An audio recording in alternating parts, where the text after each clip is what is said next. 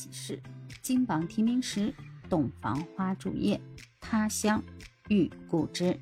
欢迎您来到地图的杨静邦。说七月三号啊，在山西太原有一对新人要举办婚礼，这振奋了啊这三大喜事。第一呢，洞房花烛夜；第二呢，他乡遇故知；还有呢，妥妥的显示了金榜题名。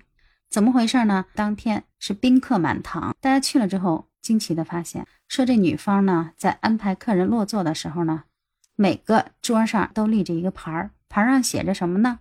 写着新娘初中同学、新娘高中同学、新娘大学本科同学、新娘硕士同学、新娘博士同学。这牌儿呢，往那一放，有人说了，这人与人的差距立马见分晓；也有人说了，人家呢是按照上学的阶段来分的。就怕呢，同一桌坐的是不认识的，然后让同学之间尴尬，朋友之间尴尬。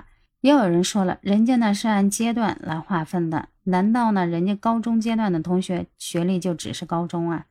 人家高中同学没准里头也有硕士，也有博士，这叫什么？不同的看客啊，不同的心理。那有的人呢比较敏感的就会说，那这个怎么着看到有点欠妥？这妥妥的不就凡尔赛吗？显示自己学历高呗，然后显示自己人脉广。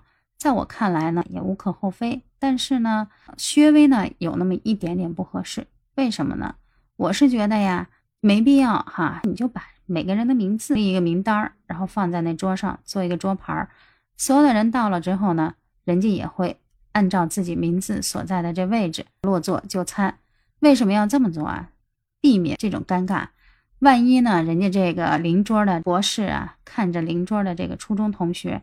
心里都在嘀咕了：“哎呦妈呀，这新娘怎么把初中同学都拉过来了？一看看，哎，你这初中同学也就那样吧。我们这学历分分钟碾压你这初中，这不也就明摆着告诉人家说：哎呦，这新娘啊，学历是博士，人家呀可是博士出身呢。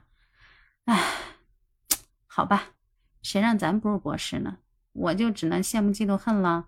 我羡慕嫉妒恨那个新郎呗，娶了这么优秀的女孩。”总之呢，一句话啊，有的时候呢，确实容易好心办坏事儿。出发点呢，无可厚非，是对的。但是呢，有的时候啊，很容易被别人去过度的去解读啊。在这儿呢，地图也表示一下，人家啊，结婚本来就自己的这个事儿。作为一个看客或者作为一个网友啊，我们呢就默默的送上祝福就好了。你喜欢呢，你有自己看法，那是你自己的看法，没必要去 diss 新娘，也没必要去 diss 新郎。您说呢？好了。今天的节目就到这儿，明天聊什么呢？明天我也不知道，明天再说吧啊！好了好了，走了。